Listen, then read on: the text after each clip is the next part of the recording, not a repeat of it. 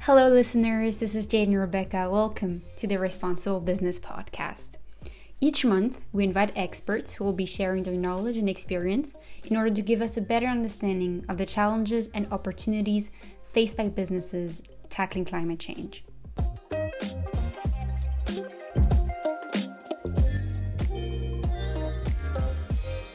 We are very happy to welcome Marcus Godard, partner and VP Intelligence at NetExplo, the global observatory on digital society based in Paris. Marcus regularly gives talks on the effects of the digital revolution for multinational corporations or leading universities such as HEC in Paris. In today's episode, we will discuss in greater details how technologies can be used to address environmental sustainability. Hello, Marcus. Thank you for coming to our podcast. Today, we'll talk about technology and how it can be repurposed for sustainability.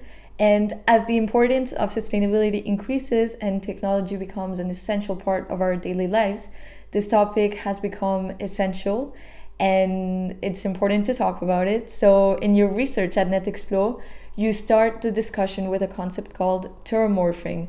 Can you explain what terramorphing is and what is the connection to businesses?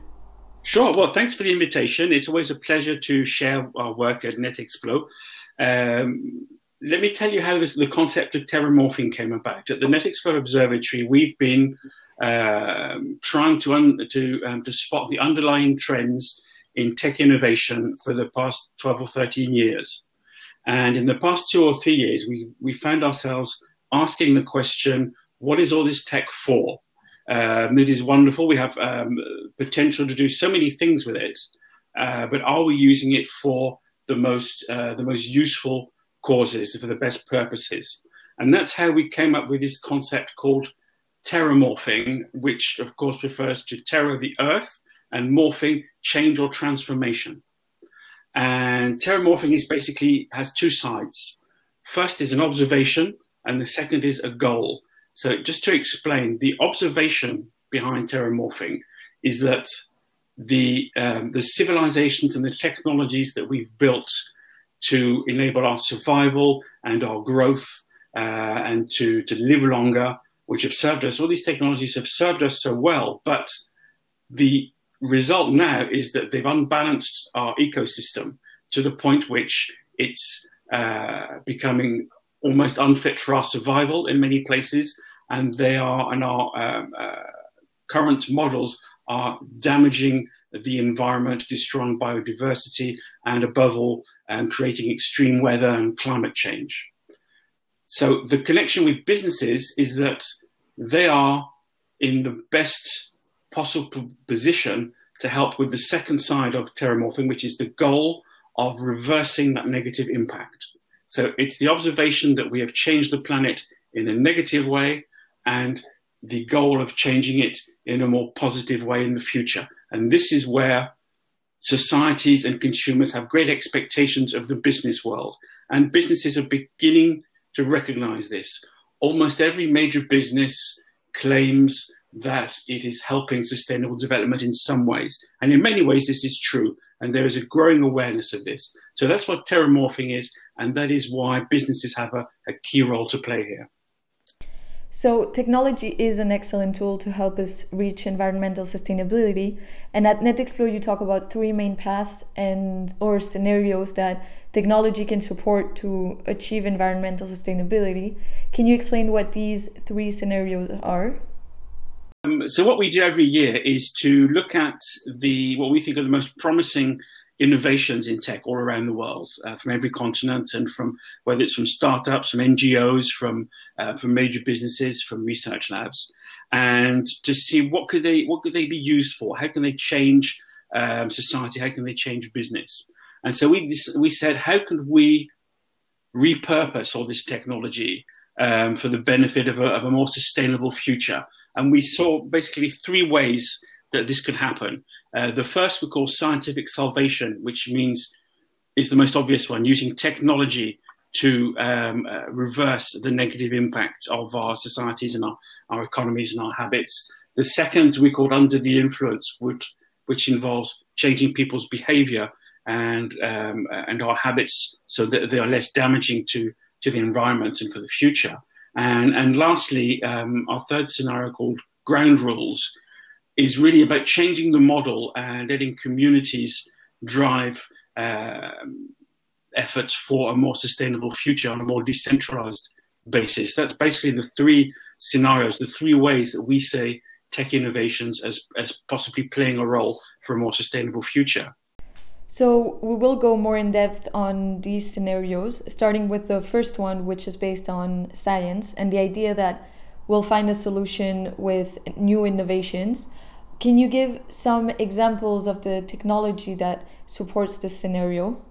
In our first scenario, scientific salvation, um, we are looking at uh, mostly um, state of the art, large scale innovations um, in, in cutting edge areas, such as even in, um, in geoengineering, for example, which, which would involve reversing um, the carbon footprint of our industries. And there's a, um, there are several businesses involved in this. There's Climeworks in Switzerland, one of our award winners for 2020, who have created um, a system that sucks carbon out of the atmosphere and then fixes it in rocks or uses it to um, in greenhouses. So it's a technology that has a negative carbon footprint. Um, if you look at how innovation is helping to reduce pollution, um, a fascinating example comes from space because we have uh, polluted the soil, water, and air, but even space is full of junk. We need satellites to uh, observe the environment, to bring the internet to areas uh, that, uh, that don't have it so they can have access to, to education. But it's very difficult to put all the satellites up there because there's so much debris from, um, uh, from junk satellites from the, that is just hanging around there. And so we, um, you could take the example of Astroscale, which is a Japanese startup that is about to launch its first mission. Um, and Astroscale's idea is to send small satellites into space that through very complicated engineering lock on to the, uh, the junk that's in space and disintegrate together with it through a controlled re-entry into the Earth's orbit. And that's one way of cleaning up space in the way that we also need to clean up um, uh, the, uh, the, soil, ground, and, and, and, air and water. Um, we can also look at high-tech ways, for example, of producing food. Um, there are many startups in this uh, in this area. We we look particularly at some uh, a one called Aleph Farms in Israel that 3D prints meat, but that is actual meat because it comes from stem cells from a cow. But Aleph Farms is without cruelty and without pesticides because it's grown in a laboratory. So it's 100% natural ingredients, but no animals are harmed in making uh, in, in making this meat. And they even managed to print out a steak to eat on the International Space Station in, in orbit. And, and finally, maybe one of one of the avenues um, that raises most questions in the scientific salvation scenario, um, it would be in um, genetic research.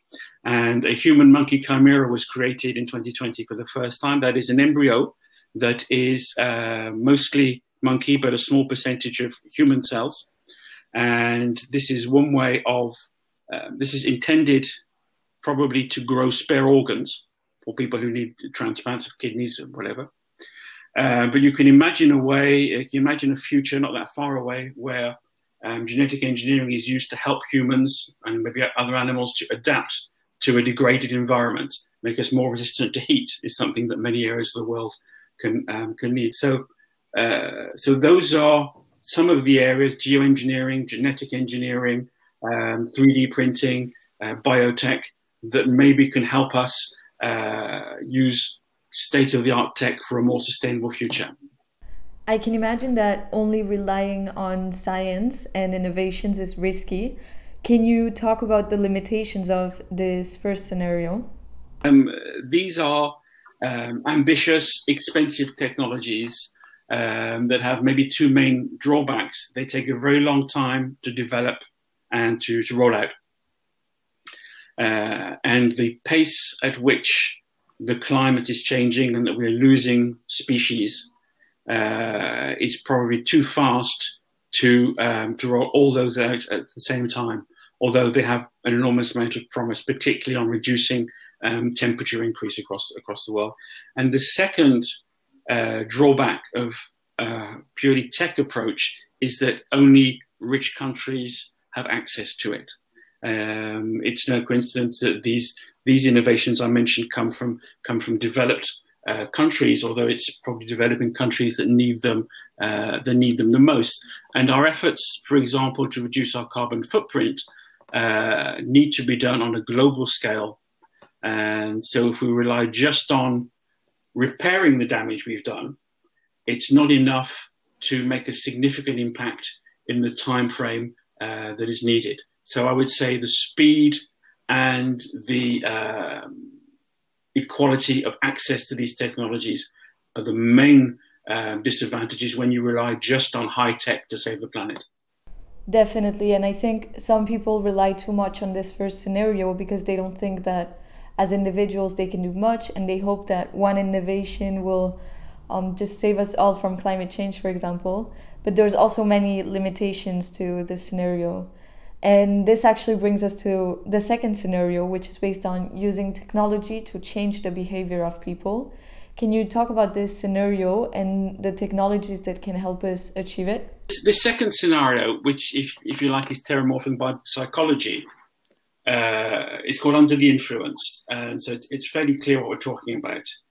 We already submit to digital coaches, digital trainers, digital assistants that make decisions for us and help guide us in our everyday habits. The most obvious ones would be uh, fitness wearables like uh, like Fitbits, um, but we also we we all use um, sat nav. Uh, GPS uh, tools, uh, Google Maps, whatever, to get us from A to B. We are used to looking at our phones or other devices basically to tell us what to do, uh, where to go, or at least how to get there. Um, and if you look at um, consumer apps, um, people use um, Good Guide, a Yuka, very popular in France, to uh, to buy the most healthy things. It's it's really a very small leap to move from um, uh, shopping for your own benefit to shopping for the planet's uh, the planet's benefit. So um, we were particularly interested this year in um, uh, a project called Doconomy, which comes from Sweden, which uh, is basically a bank card that measures your carbon footprint. And it's been developed by um, this startup called Doconomy with MasterCard and several banks. And it relies on an index created by, by banks in, uh, um, uh, in, in Europe to decide to, to estimate what the carbon footprint of your spending is. If you go to the restaurant, if you buy clothes, on average, how many grams of CO2, CO2 does that um, uh, does that equate to? In one version of this card, and remember this comes from Sweden. This is the country that brought us flight shaming. Very um, environmentally aware country, and people are very happy to probably to uh, to signal how environmentally conscious they are, and that's probably a very good thing in one version of this um, uh, of this setup, your um, payment card will uh, will block itself if you exceed your monthly carbon footprint ceiling. In other words, if on the twentieth of the month your spending has um, is more than the average amount um, or more than the, the ceiling that you want to set, you have to invest in a reforestation project or something like that in order to uh, unblock your bank account in to be able to start spending again. So um, this is one way, and we see other examples that are um, based on, for example, uh, gaming. There's a project at MIT called En-ROADS, which basically gamifies changing the planet and shows you uh, how the decisions you make on a global scale can affect um, uh, can affect climate change.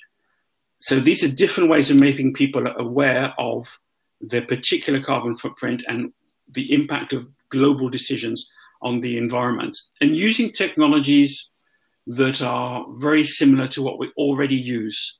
Um, so we already have those habits. It's just a question of, maybe repurposing them for um, for a more sustainable future.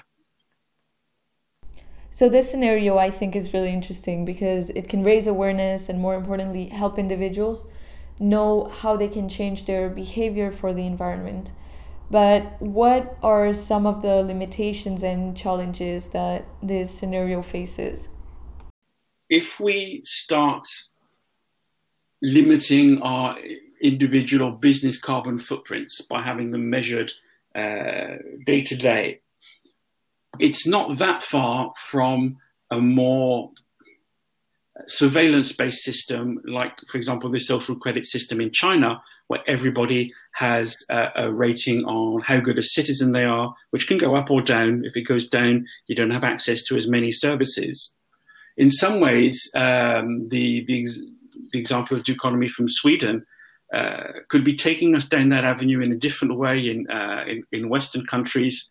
And uh, the second, and so that raises, I think, risks for individual freedom and also for uh, the freedom of businesses to um, to carry out their activities. We can imagine every business being tracked on its uh, on its carbon footprint with coercive uh, with coercive measures. These are questions we need to we need to think about. And uh, secondly, I would say the other the other limitation is is once again equality because if you want to buy um, a great big car that, um, uh, that, you know that pollutes more than average, and you can afford it, you can. And maybe um, if you want to have a big carbon footprint, you just have to pay a little bit more. But that's not really fair. Uh, you can't um, expect change unless everybody comes under the same under the same framework. So once again, there's the spectre of inequality um, is raised from these from these from this approach.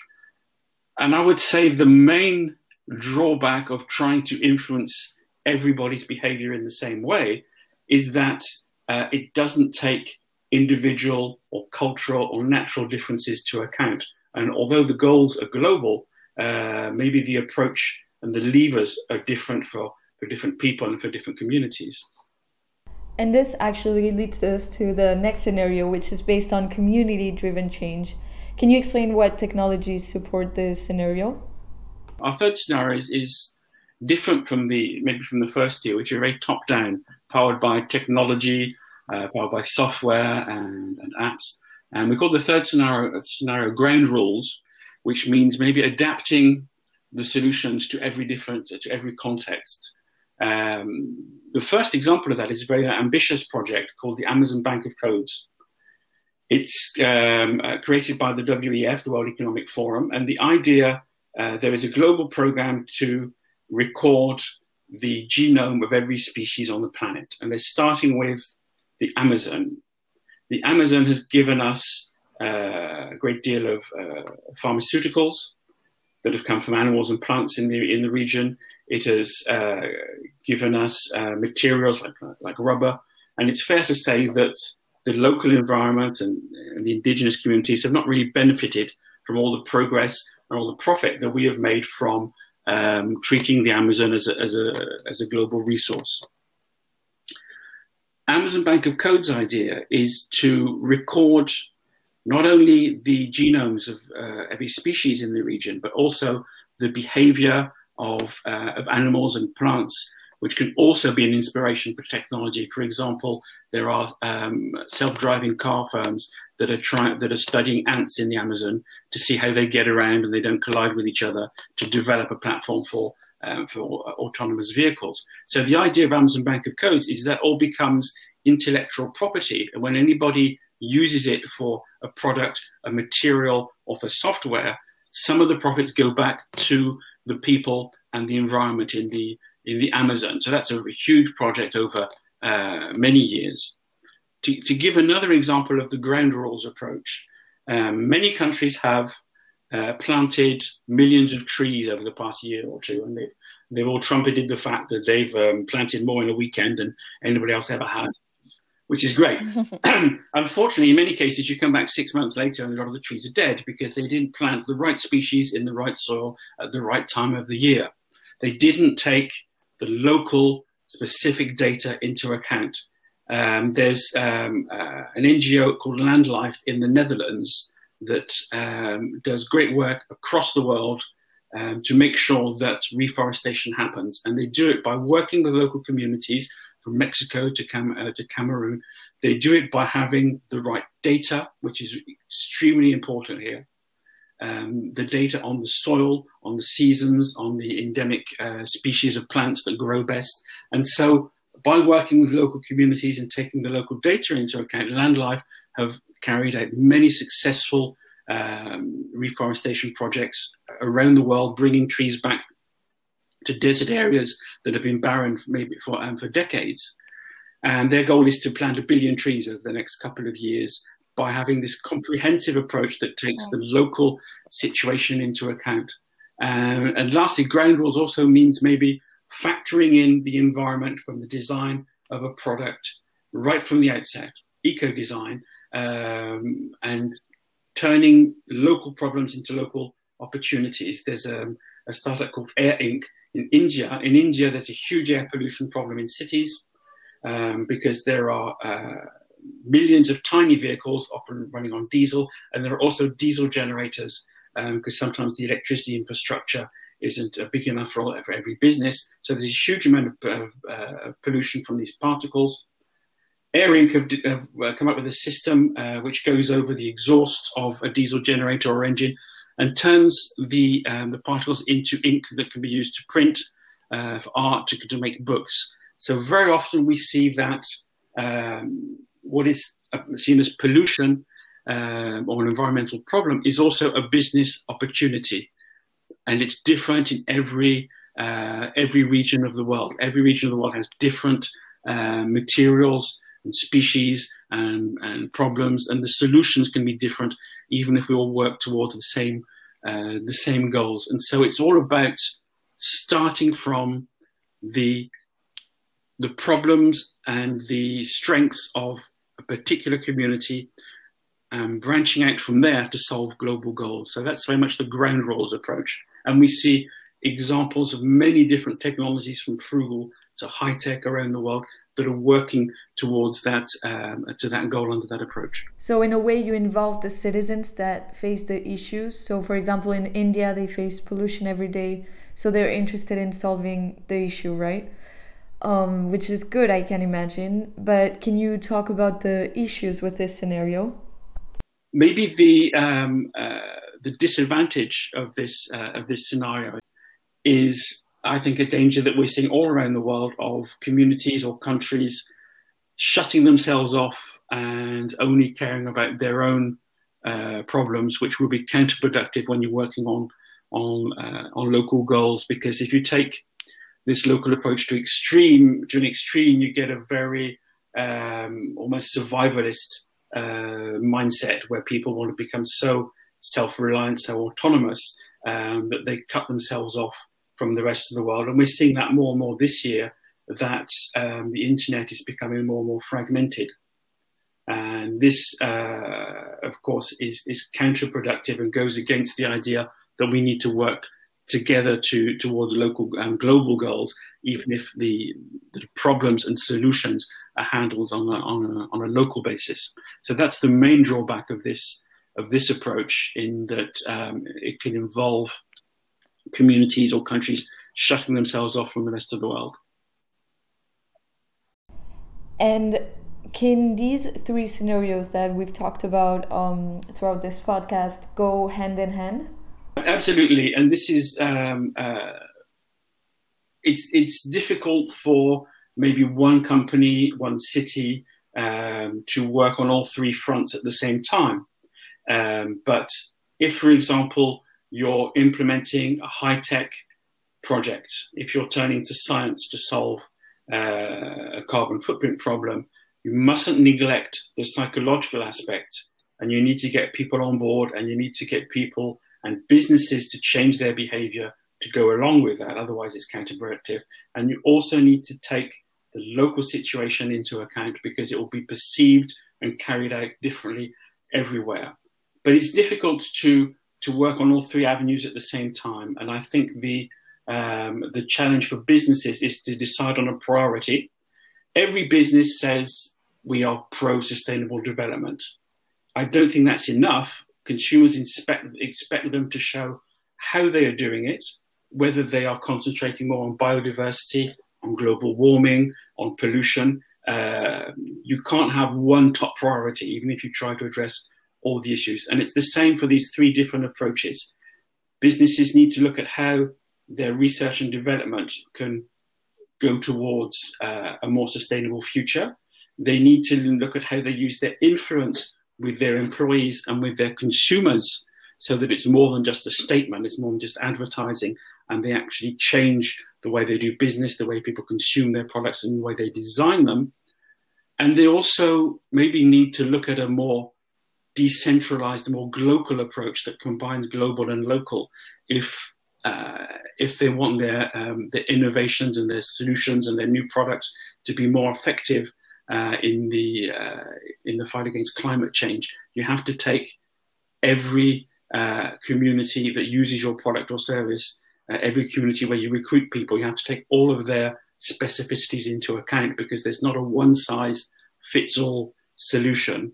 And so all these three aspects, scientific, psychological, and maybe anthropological, have to be taken into account. Although it's probably more effective if you choose a priority and then make sure you don't neglect the other two. Definitely. And it was really interesting to have you here and hear how technology can help us uh, reach sustainability. And to finish off, we always ask to our guests uh, two questions. And the first one is what book would you recommend to our listeners? There is the NetExplo Terramorphing book, which you can download from netexplo.com um, in uh, English and in French, uh, written by uh, Sandrine Catelin and Mathilde Hervieux. Uh, and I helped find a lot of the innovations and concepts that are that are in that book. Um, I think awareness of climate change doesn't come from books so much anymore. Uh, if people haven't got the message now, it's not by it's not by reading. I think it's more by setting the example, and businesses need to set the example, and, and, and okay. it's their role to show the way forward rather than waiting for consumers and shareholders to to force them to do um, to do so. Perfect. Thank you for sharing. And our last question is what is your message for the younger generation? Um, so I think maybe the one the one question I would uh, ask to any young entrepreneur is, what is the purpose of what you're creating? What is it for? It's not up to us to say you should do this or do that or or this is a um, a good reason for doing business. But beyond just growth, whether it's economic growth or population growth, um, you need to ask the question: What is that growth for? What is the purpose? That was that would be the the question yep. that I would ask, and it's up to them to answer, it, not me.